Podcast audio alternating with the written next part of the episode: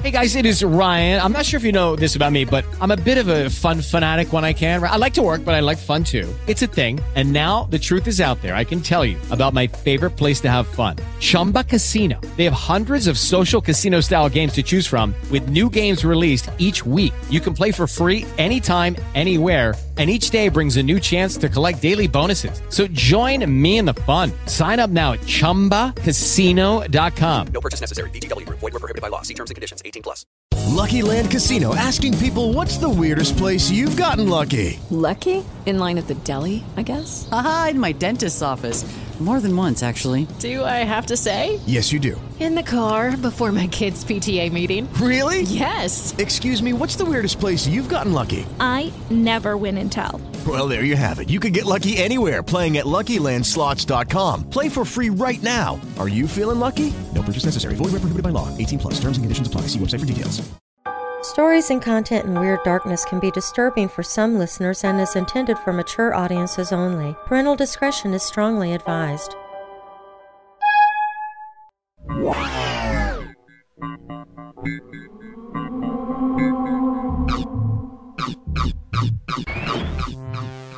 It's 1981, and in the suburbs of Portland, Oregon, a phenomenon has begun. Dozens of gamers are in line waiting to play the newest arcade sensation, Polybius, a game so exciting that people have come to physical blows just to be next in line to play. Perhaps addictive is a better word, as some players begin to suffer from a series of strange side effects such as seizures, amnesia, insomnia, night terrors, and hallucinations. The machines are rumored to be a government experiment to test the game's psychoactive properties, and official-looking men in black have even been seen tending to the machines, extracting data from the consoles. Then, suddenly, after only a month, Polybius disappears without a trace, with no explanation as to why. The story is so strange that it has been deemed an urban legend, but could there be some truth behind the Polybius happening? I'm Darren Marlar, and this is Weird Darkness.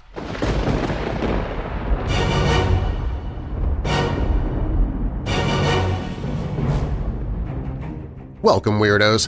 I'm Darren Marlar, and this is Weird Darkness.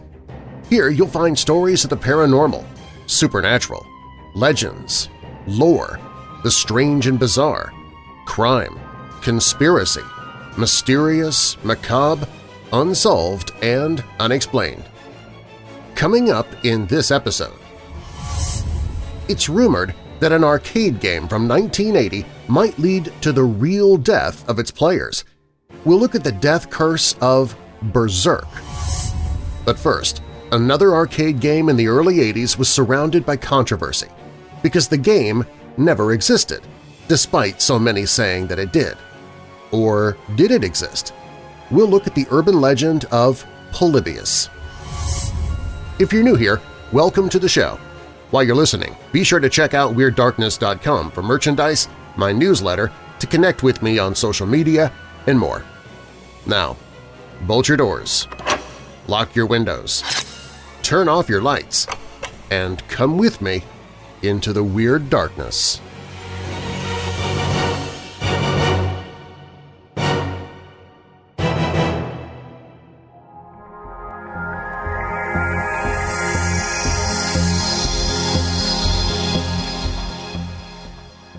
In 1981, an arcade in the Portland, Oregon area was the scene of countless gamers coming down with migraines, heart attacks, addiction, seizures, strokes, and even amnesia, all due to one game cabinet, Polybius. The game itself was said to have been created by an unknown government agency to test mind control technology on unsuspecting civilians. And it worked, almost too well. Or so the legend goes. It's almost quaint to discuss Polybius now. In the age of hyper-targeted Facebook propaganda, military recruiting via Twitch, and the looming specter of deep fakes, the idea that the public would be so terrified of an arcade game is kind of adorable. It goes without saying that urban legends like this were the product of a more naive time, a time before such tales would become weaponized and mutate into the far more dangerous genre of conspiracy theories. The name Polybius itself was likely selected specifically as bait for the inquisitive and easily spooked. The original Polybius was an ancient Greek philosopher born around 208 BC in Megalopolis, Arcadia. He's known for his affinity for cryptography and puzzles. He created the Polybius square, naturally, as well as his belief that historians should strictly report what they can verify through hard evidence and by interviewing witnesses. His name itself means many lives in Greek. Get it? Many lives? Arcadia, cryptic puzzles, his famous skepticism – it's almost too good a name for a spooky video game. The urban legend of Polybius gained popularity on February 6, 2000, when a listing for the game popped up on coinop.org, a digital museum and database for arcade gaming. The page for Polybius listed the game as having been copyrighted in 1981, though no such copyright exists, and only briefly mentions bizarre rumors about the title, before classifying its history as unknown. Though impossible to confirm without a confession from the man himself, the person believed to have created the post is Kurt Kohler, the owner of the site. Kohler would also tip off writer Dan Electro of GamePro, which at the time claimed to be the world's largest independent multi-platform gaming magazine, to the existence of the story. Eventually, in a 2003 listicle called Secrets and Lies, GamePro came to an inconclusive verdict regarding the veracity of the tip. The story went on to hit Slashdot, the closest thing to going viral in the early 2000s, on August 21, 2003.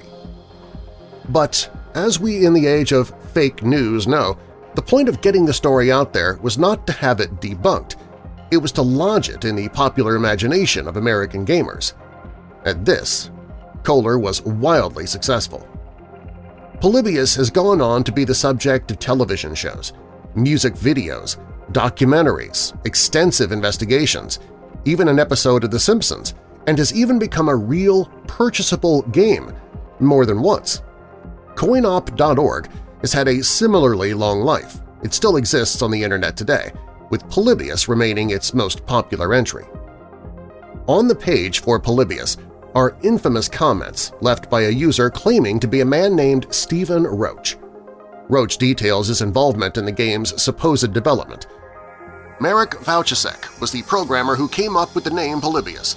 He had studied Greek mythology at Masaryk University and came up with the name because it sounded quite bold and mysterious, which is what we wanted quite simply. The inspired graphics combined with the puzzle elements and scintillating gameplay was something to behold. We playtested it for hours and hours, and it certainly was an addictive game that was well-loved professionally and recreationally by all that played it. We then received a phone call stating that there were concerns within the company that the basic graphics, which featured prominently in so many other games at the time, were fine for the average gamer to spend hours at a time without any noticeable physical or mental detriments, but the intense and engrossing gameplay of this new step was very much an unknown quantity, so the game was put back several months due to divided opinion within their board of directors, much to our consternation for breaking our backs to finish it on time. We disbanded shortly afterwards because we didn't want to restrict ourselves to the stringent deadlines of other companies and favored distancing ourselves from the game in case of any lingering recriminations which could have done a great deal of damage to our personal and professional reputations, which was our livelihood, and with some of us having very young families, this was extremely important to us. As far as I'm aware, no ROMs or otherwise exist unless they remain in the bowels of the company that distributed it. We only received a basic payment in view of the fact that the game was withdrawn without nationwide or international distribution, so we grew to loathe it and was often a cursed word whenever we used to meet up and still is today, which is a shame. In his documentary investigating the game, called Polybius, the video game that doesn't exist, Stuart Brown of Ahoy claims to have actually tracked down the user who claimed to be Stephen Roach, and states unequivocally that his addition to the story is entirely fabricated. In addition to the would-be hoaxers, there are feature films about arcade machines with supernatural powers which would popularize the concept. 1984's The Last Starfighter is about a boy so good at video games that aliens recruit him to wage an actual intergalactic war. And then there's the movie Nightmares, a 1983 horror anthology featuring a vignette called The Battle of Bishop, about a game so addicting that it actually sucks a young Emilio Estevez into its secret 13th level. The popularity of Polybius's story is such that it transcends other video game tall tales. It's easily more popular than Minecraft's Herobrine, GTA, San Andreas, Sasquatch, or that time that people thought Saddam Hussein was trying to conquer the world with a PS2. As mainstream urban legends go, Polybius is probably only slightly less successful than Slender Man or The Hook. But is any of it true? Actually, yes. We look at the truth behind the Polybius conspiracy when Weird Darkness returns. With Lucky Land Slots, you can get lucky just about anywhere. Dearly beloved, we are gathered here today to... Has anyone seen the bride and groom? Sorry, we're here. We were getting lucky in the limo and we lost track of time. No, Lucky Land Casino, with cash prizes that add up quicker than a guest registry. In that case, I pronounce you lucky. Play for free at LuckyLandSlots.com. Daily bonuses are waiting. No purchase necessary. Void where prohibited by law. 18 plus. Terms and conditions apply. See website for details. Hello, it is Ryan, and I was on a flight the other day playing one of my favorite social spin slot games on ChumbaCasino.com. I looked over at the person sitting next to me, and you know what they were doing? They were also playing Chumba Casino. Coincidence? I think not. Everybody's loving having fun with it. Chumba Casino's home to hundreds of casino-style games that you can play for free anytime, anywhere, even at 30,000 feet. So sign up now at ChumbaCasino.com to claim your free welcome bonus. That's ChumbaCasino.com and live the Chumba life. No purchase necessary. VGW. Void where prohibited by law. See terms and conditions. 18 plus. Lucky Land Casino. Asking people, what's the weirdest place you've gotten lucky? Lucky? In line at the deli, I guess? Aha, in my dentist's office. More than once, actually. Do I have to say? Yes, you do. In the car before my kids' PTA meeting. Really? Yes. Excuse me, what's the weirdest place you've gotten lucky? I never win and tell. Well, there you have it. You can get lucky anywhere, playing at LuckyLandSlots.com. Play for free right now. Are you feeling lucky? No purchase necessary. Void where prohibited by law. 18 plus. Terms and conditions apply. See website for details.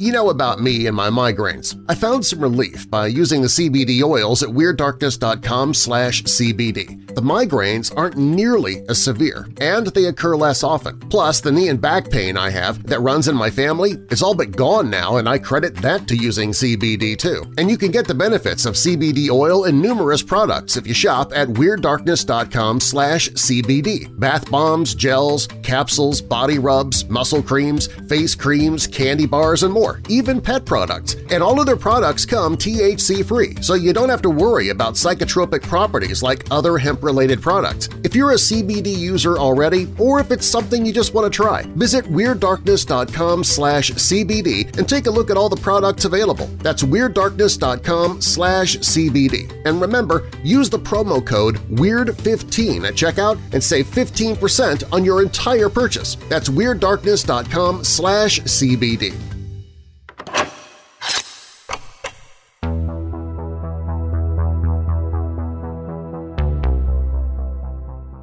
To understand the truth behind the legend of the Polybius arcade game, one must fall down an internet rabbit hole that spans both time and cyberspace. Online listings for Polybius all contain the same blurry photo of the game's cabinet and marquee. There's no way to tell if this physical cabinet ever existed, or if it's an early Photoshop job thanks to its dubious quality. Listings also host the only known screenshot of the game, and the screenshot displays the game's title screen, the aforementioned copyright date, and credits its development to a company called Sinislotion, a word which roughly translates to something along the lines of sense deleting or sensory deprivation in broken German. There is no evidence of any such company having ever existed in Germany, the United States, or arcade gaming's capital, Japan, so that's a dead end. The font used for the name Polybius itself is actually quite notable for being so large and colorful during an era when the memory required to produce such an effect was at a serious premium. Only games from powerhouses like Nintendo or Williams were known to spend such high-priced resources on something as fleeting as a title screen. In fact, the lettering is reminiscent of the one used for Nintendo's Versus Pinball and one used for Williams' Bubbles, though not an exact match for either. It even resembles an East German cabinet called Polyplay from the era, though it's unlikely anything this obscure inspired the American legend. Again, there's not much to go on here. Some sources have claimed that the story of Polybius was making the rounds on Usenet as early as 1994, though there is, yet again, no record of this in any existing Usenet archives. This may be a case of the Mandela effect, where groups of people misremember the same events, as there was indeed a Pink Floyd-themed puzzle, or a hoax of a puzzle, going around Usenet in the early 90s called Publius Enigma, which became so popular that its name was inexplicably displayed during one of the band's concerts. The puzzle itself is near incomprehensible and has never been solved.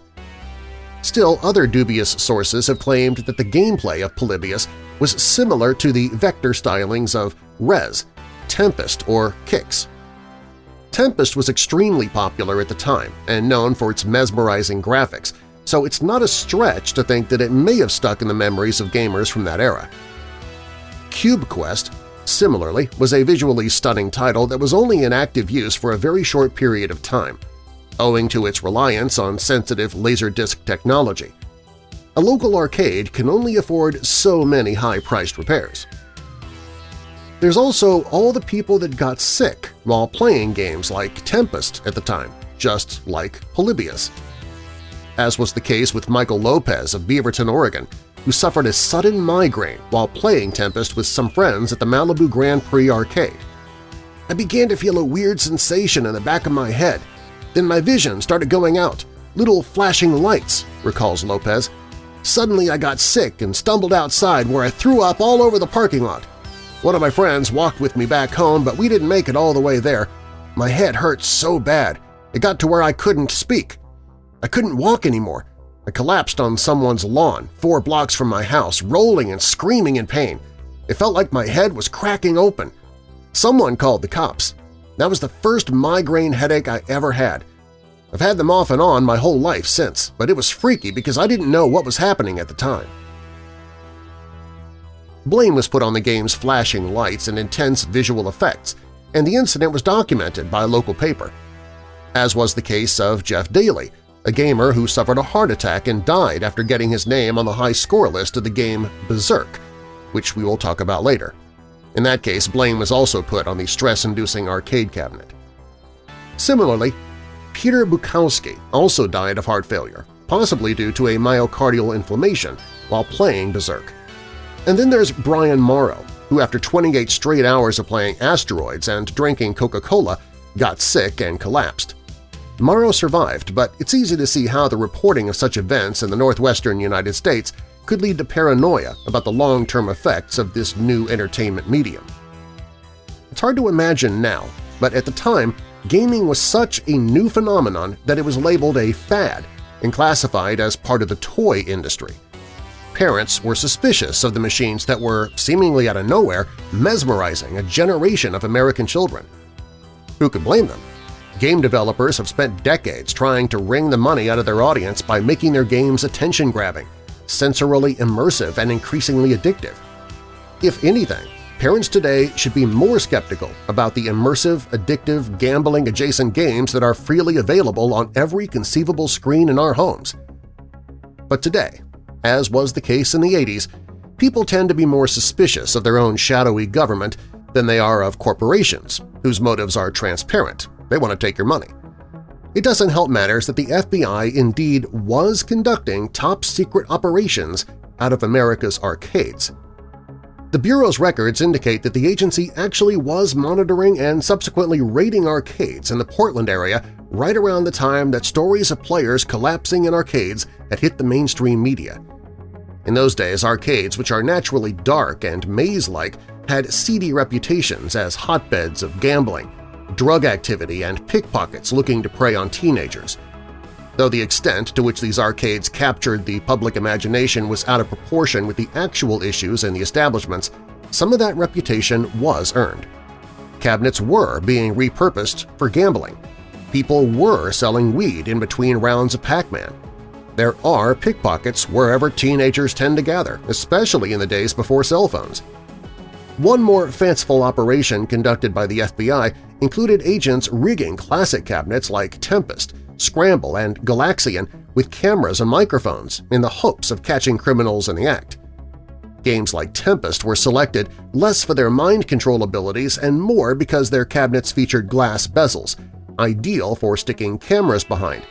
The program was so extensive it briefly caused a shortage of Tempest machines in the Seattle area during the early 80s. Just imagine teenagers watching Men in Black wheeling Tempest machines in and out of arcades every few days. It only makes sense that they would start ascribing outlandish motives to the agents. These stories of mind control and government experiments are also, unfortunately, completely based in reality. Many people have heard of it by now, but at the time there were only whispers about a CIA program known as MKUltra, which was pursuing mind control techniques using technology, multimedia, and a whole lot of drugs. The experiments were conducted without the permission of their subjects, who have described the experience as extreme psychological torture. With that in mind, a mesmerizing video game doesn't seem so fantastical. These disturbing stories are all verified, but none of them contain the actual game Polybius. To actually play Polybius, you'll have to settle for one of the many fan games developed in tribute to the legend. There's the supposed copy distributed by GoodDealGames.com around April 2004 called Polybius.exe. The game claims to contain its own emulation software and warns players the Polybius video game has been linked to impaired memory and psychological changes. Gameplay may cause epileptic seizures in susceptible individuals. Do you still want to continue? It says that before booting into the familiar title screen. Once one presses any key, the game crashes, and another pop-up message explains that it was simply an April Fool's Day joke. Freeware developers Rogue Synapse, known for creating fan-made cabinets of arcade games which never existed, like the one from The Last Starfighter, developed and distributed a game named Polybius in 2007. This version attempts to faithfully recreate the gameplay as described in the urban legend, including trippy visuals and subliminal messages. In an effort to further the immersive prank, the company's owner, Dr. Estel Vance, registered the URL Sinislotion.com and trademarked the usage of the name Polybius, though noted that it was not an authentic original and was simply an attempt to recreate the Polybius game as it might have existed in 1981. The most famous and easily obtained version of Polybius is from developer LlamaSoft, who released its game for the PlayStation 4 and PSVR in 2016. Though the game contains vector-like graphics, it's very obviously a modern creation intended to actually be played as a standalone title. It was in fact so popular that it was used for the music video Less Than by Nine Inch Nails in 2017. None of those games are the true Polybius, which, if it ever existed at all, only survives via word of mouth and online articles. Polybius was almost certainly invented by Kurt Kohler to promote his website, which obviously succeeded beyond any reasonable explanation.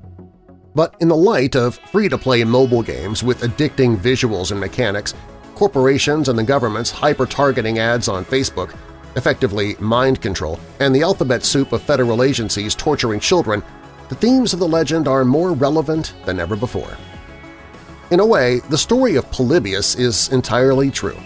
People were dying while playing addictive video games. Men in Black were using arcade machines in secret operations. The government was, and probably still is, pursuing mind control. The Portland area witnessed all of these things.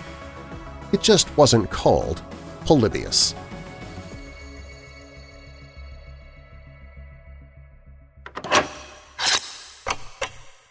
Up next on Weird Darkness, Polybius wasn't the only arcade game in the early 1980s rumored to cause the death of its players. Another is called Berserk, and it might be even more sinister than Polybius, because this game really did exist. Step into the extraordinary with Auditory Anthology, a podcast series where science fiction short stories come alive. Narrated by me, your voice of Weird Darkness, and curated by Keith Conrad, each episode is a journey into imagination. Explore cosmic wonders and futuristic tales, and dive into a universe of stories where the impossible is possible. Auditory Anthology, available at auditoryanthology.com and on Apple, Spotify, or your podcast player of choice. I'd like you to meet the newest member of our weirdo family. Meet Sijak, a female Arctic wolf. While visiting the Wild Animal Sanctuary in Keansburg, Colorado, Robin and I fell in love with the place and their mission to save the lives of animals from abuse and neglect. I immediately felt drawn to Sijak upon seeing her and decided to adopt her in the name of Weird Darkness. And that means you had a part in that, weirdos. Sijak was born in a safari park that couldn't care for her, but the Wild Animal Sanctuary steps in to save Sijak and other wild animals from private owners and less-than-ideal living conditions. Sijak now has a lifelong home in a large acreage, natural habitat near other wolves. Wild Animal Sanctuary has saved numerous other wild animals from abuse and neglect – lions, grizzlies, tigers, panthers, and more. Visit WildAnimalSanctuary.org to learn more, donate to the sanctuary, and maybe adopt an animal of your own, like we have with Sijak. That's WildAnimalSanctuary.org.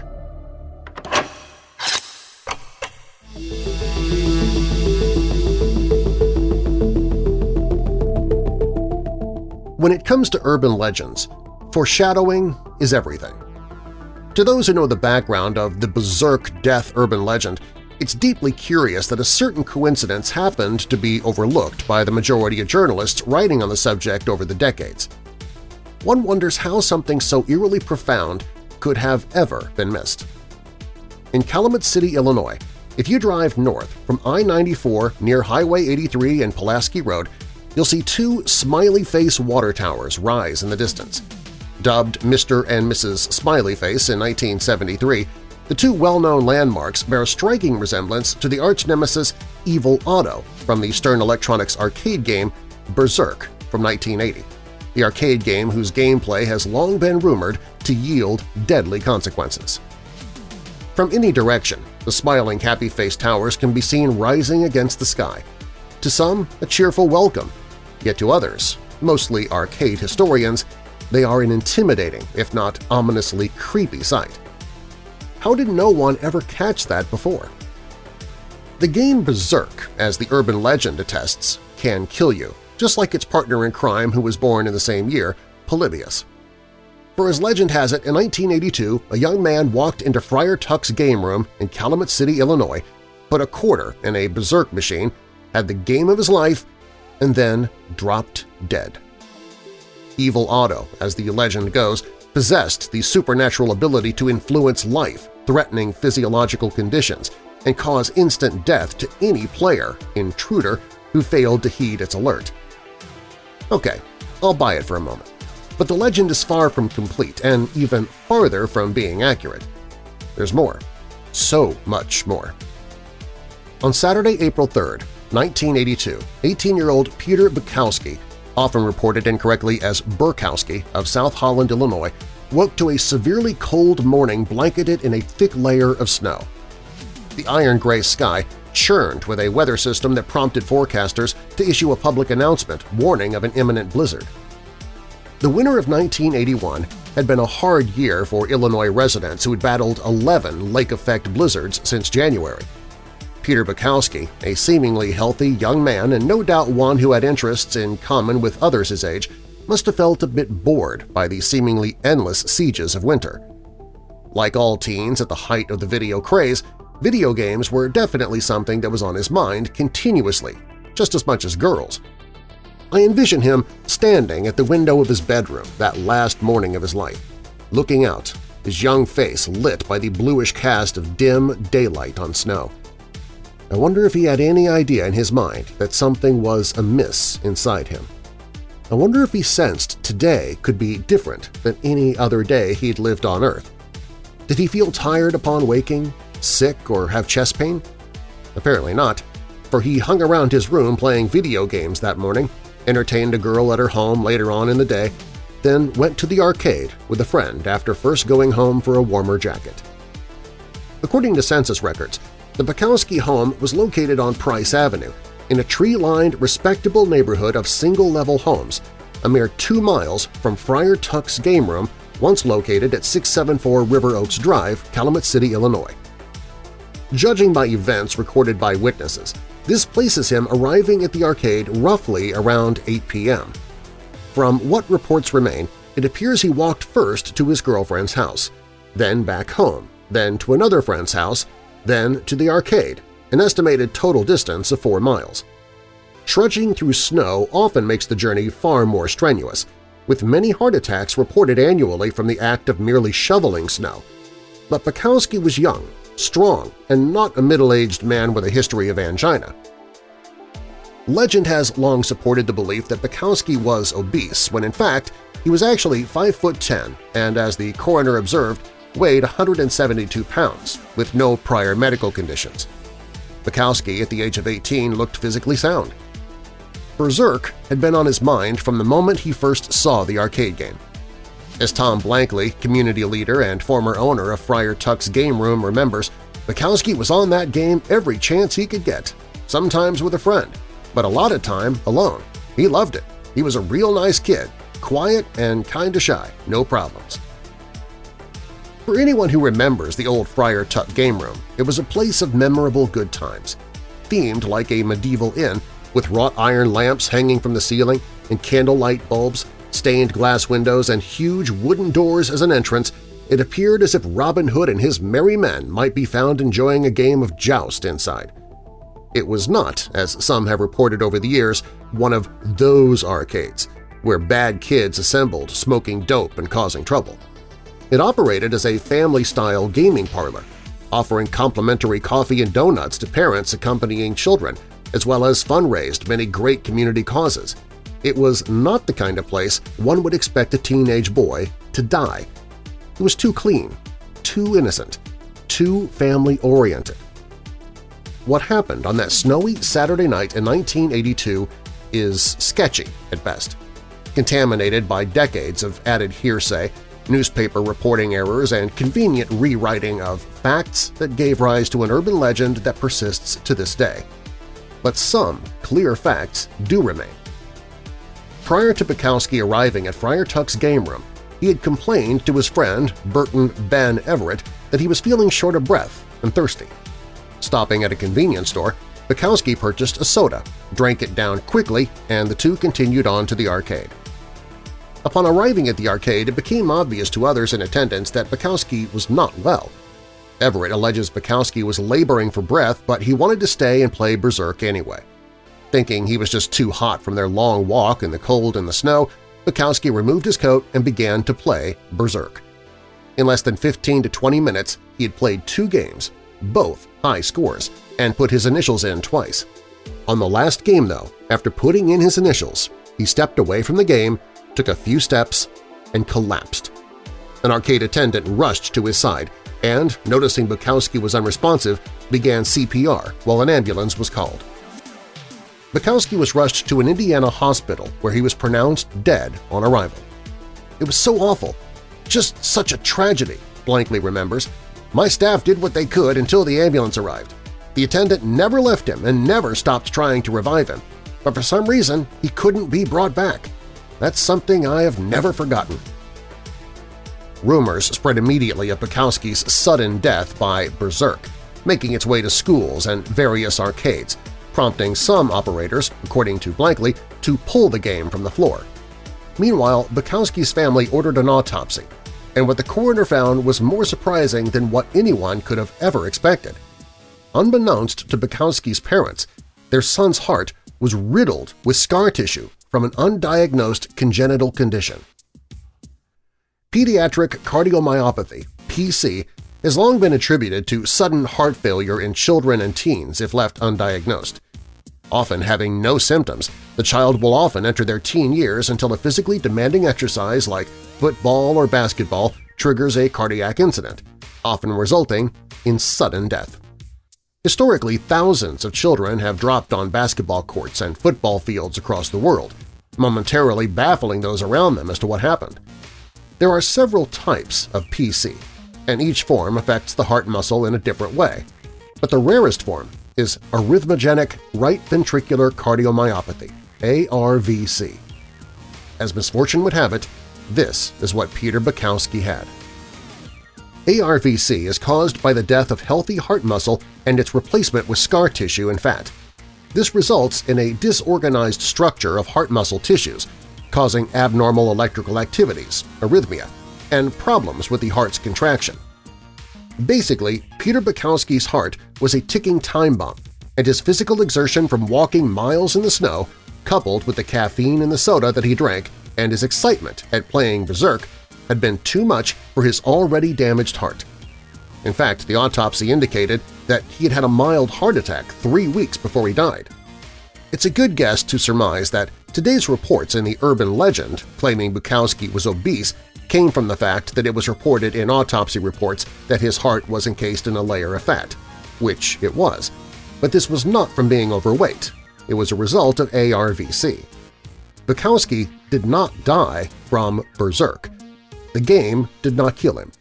Evil Otto has no malevolent powers outside of his 8-bit badness. Bukowski had just the misfortune of having a bad heart. But legends ache to be born, writhe beneath the surface of wonder, and bloom in the minds of creative storytellers, like little rogue children clamoring for the freedom of the streets. Such is the legend of Berserk's alleged hand in the death of Jeff Daly, the game's second victim, a ridiculous rumor that needs to be settled once and for all. Jeff Daly and the rumor of his 666 death after playing Berserk rose 6 months later – gotta love it – as a copycat story of the Bukowski incident after Video Game Magazine made mention of the death of Bukowski after playing Berserk. Post-publication, the new legend was repeated in a small independent gaming magazine called Video Ace, which released 2 issues in 1981 before going defunct. According to this publication, 19-year-old Jeffrey Daly of Virginia, prior to Bukowski's death, had suffered a massive heart attack on January 12, 1981 after playing Berserk for hours and died at the scene. His ending score was allegedly 16,660, mysteriously containing the number of the beast 666, the biblical sign of the devil. But what is problematic, if not thoroughly cancels out any previous reports as evidence, is Jeffrey Daly, aged 18, interned at Holly Lawn Cemetery in Suffolk City, Virginia, and he didn't die playing Berserk in January of 1981. He died in a car crash on May 29, 1981, and had been nowhere near an arcade or a Berserk machine. Also, his score of 16,660 is not considered even by 80s standards to be that impressive of a score, let alone one that would take hours to accumulate. A good player can rack 16,000 up in under 20 minutes, 25 at the longest. Whoever wrote the initial story on Jeff Daly was clearly not familiar with the game Berserk. There's no way possible to play hours on a game of Berserk on one quarter and only get 16,000, observes Berserk champion Grant Theineman. If Evil Otto wasn't a part of the game, I would then agree. In the 80s video craze era, people, and especially Hollywood, were eager to entertain the idea that video games had ethereal, supernatural powers, or were at least compelled to perpetuate those fallacies for profit. Technology was evolving at such an accelerated rate that with its propulsion came a certain level of public paranoia concerning if whether the future might see an Orwellian rise of machines take over mankind. You see this paranoid mindset over and over again in creative themes from the 80s, in movies and stories, like the short from Nightmares in 1983, The Bishop of Battle, or the movie The Last Starfighter, where the protagonist finds himself chosen as a savior by an alien race from another world because he can beat a certain video game. In Bishop of Battle, the protagonist finds himself being controlled by the game that he seeks to beat. Tron exemplifies this paranoid concept completely as well, where the player becomes part of a game in a world where a program rules them all. The urban legend of Polybius grew from such paranoid if creative ideologies as well. Video game technologies, and just plain video games in the 80s, were something most members of the average public did not understand, with even more confusion surrounding how they affected people long-term, especially children. No one knew just how video games, if ever, affected us. And to be frank, there was simply no way of even telling. Even now, decades later, we're still trying to figure that one out. However, there is something to the Berserk legends, something I found completely by accident. Perhaps not a supernatural manifestation, like a skull-faced ghost demon in the night, but there is some curious fog on the road of its history. For no other game in the history of the arcade catalog has as many myths surrounding it with actual facts as Berserk does, including Polybius. And even more curious is that one of the most unknown events never written about is actually true.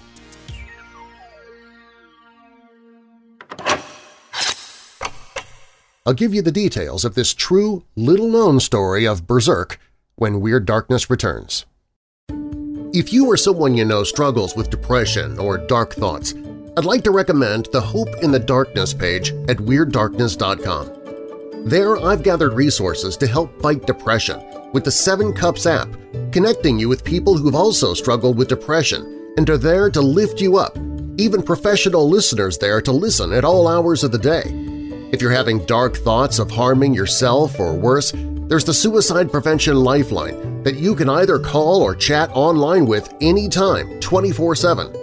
The folks at ifred.org are doing what they can with research and education on depression to give us the tools we need to fight against it in the days ahead. These resources are absolutely free and there when you need them on the Hope in the Darkness page at WeirdDarkness.com.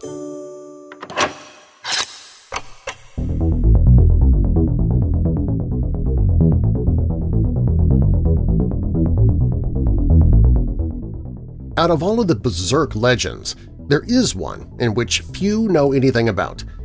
Until now, it has never been written about and only discussed in private conversations. The reason being is the memory of it is too painful for those who were there. Another reason is the witnesses, save two, have been lost for over 30 years after the crash turned arcades into veritable ghost towns and people went their separate ways. The other reason is true tragic tales are often fogged in by an intentional act of mercy. On an unusually warm Monday night, on March 20, 1988, Edward Clark Jr., 17, of Lansing, Illinois, found himself at Friar Tuck's game room in Calumet City, the very same arcade that Bukowski had died at in 1982. Prior to arriving, he had been hanging out for a while at the River Oaks Mall, across from Friar Tuck's game room. The young man was no stranger to mischief, having been already in trouble half a dozen times by the time he was 15. Nothing serious other than he had a problem with authority and an attitude to match. Having been selected to enlist in the Army Reserve's Green Beret just days prior, his mother was confident her son was moving in the right direction with his life. Upon entering the arcade with his friends, Clark headed first for the Battle Zone, had a few games, and then stepped to the Berserk machine, the same one Bukowski had played. Seeing the game had a couple of quarters up on the glass but no one was around, Clark took a quarter, put it in the game, and began to play. Someone immediately stepped from around a row of games claiming ownership of the quarter, which was a lie, and wanting his money back. His name was Pedro Roberts, and he was not someone you wanted to mess with for any reason at any time. At the age of 16, Pedro Roberts was already showing distressing signs of a young man heading for early incarceration. He was street-smart, tough, and emotionally void of empathy when angered or engaged in conflict. Clark refused to give him his quarterback or get off the game. Some threats were thrown around, with Roberts demanding that Clark get off or else. Clark ignored him and kept playing the game. Roberts then began a fight with one of Clark's friends, pushing him in the chest. Some witnesses reported that he pulled a knife and threatened Clark and his friends with it. However, court records claim the report of a knife inside the arcade was ruled out due to inconclusive evidence on grounds of hearsay. "I'm not sure what happened between them prior, if there'd been some bad blood for a while or what," Tom Blankley, former owner of Friar Tuck's, recalls. "I remember someone saying Clark had stolen Robert's girlfriend or something. I don't know if that's true. But whatever it was, it got out of hand pretty quickly, and they beat each other up pretty good before we, the arcade security kicked them all out.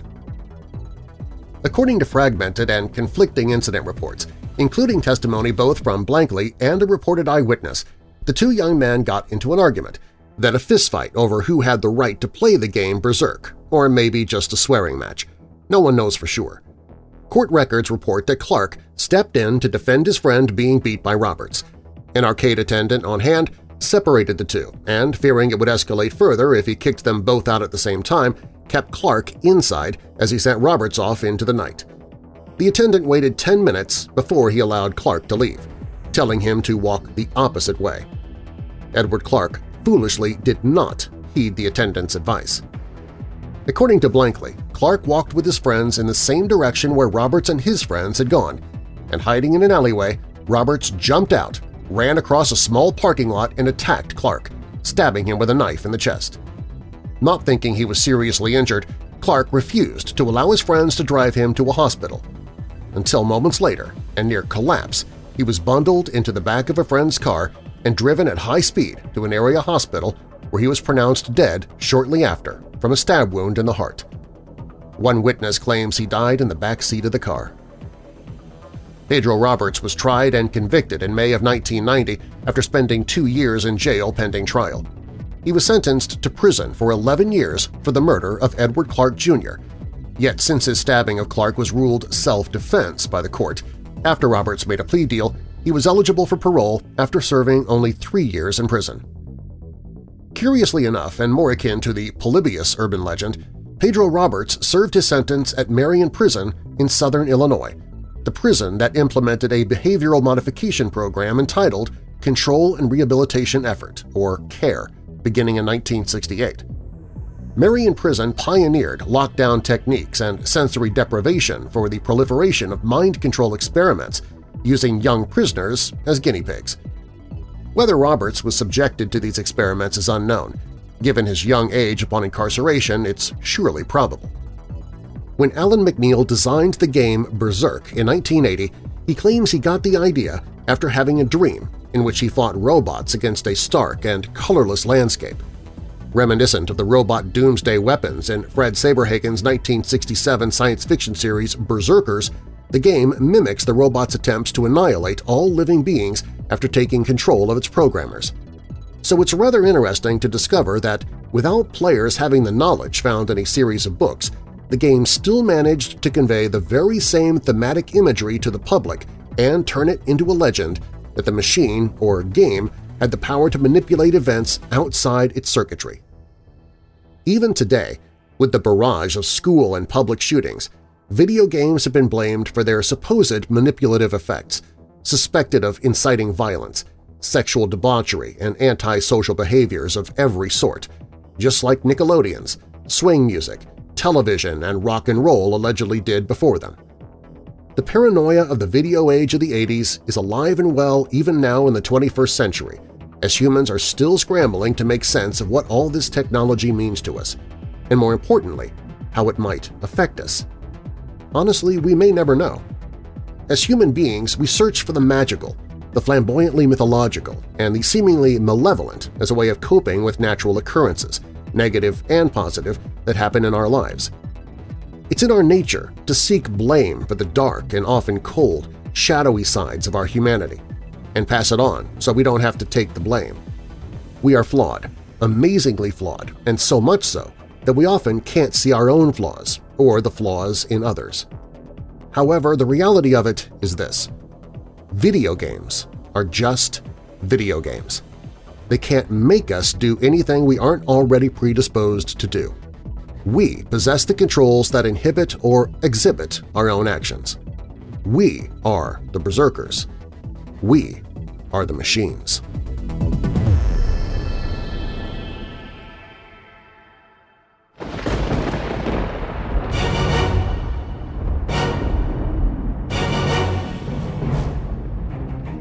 Thanks for listening. If you like the show, please share it with someone you know who loves the paranormal or strange stories, true crime, monsters, or unsolved mysteries like you do. And please leave a rating and review of the show in the podcast app you listen from. Doing so helps the show to get noticed. You can also email me anytime with your questions or comments through the website at WeirdDarkness.com. That's also where you can find all of my social media, listen to free audiobooks, shop the Weird Darkness store, sign up for the newsletter to win monthly prizes, find my other podcast, Church of the Undead, and more. Plus, if you have a true paranormal or creepy tale to tell, you can click on Tell Your Story or call the Dark Line toll-free at 1-877-277-5944.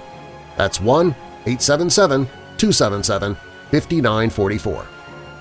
All stories in Weird Darkness are purported to be true unless stated otherwise, and you can find source links or links to the authors in the show notes.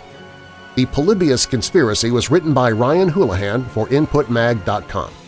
The Berserk Death Curse was written by Kat DeSpira. Weird Darkness is a production and trademark of Marlar House Productions. Copyright Weird Darkness. And now that we're coming out of the dark, I'll leave you with a little light. Jeremiah 29, verse 11. "For I know the plans I have for you, declares the Lord, plans to prosper you and not to harm you, plans to give you hope and a future." And a final thought, some people pay more attention to how much God doesn't do for them than what He does do for them. I'm Darren Marlar. Thanks for joining me in the Weird Darkness.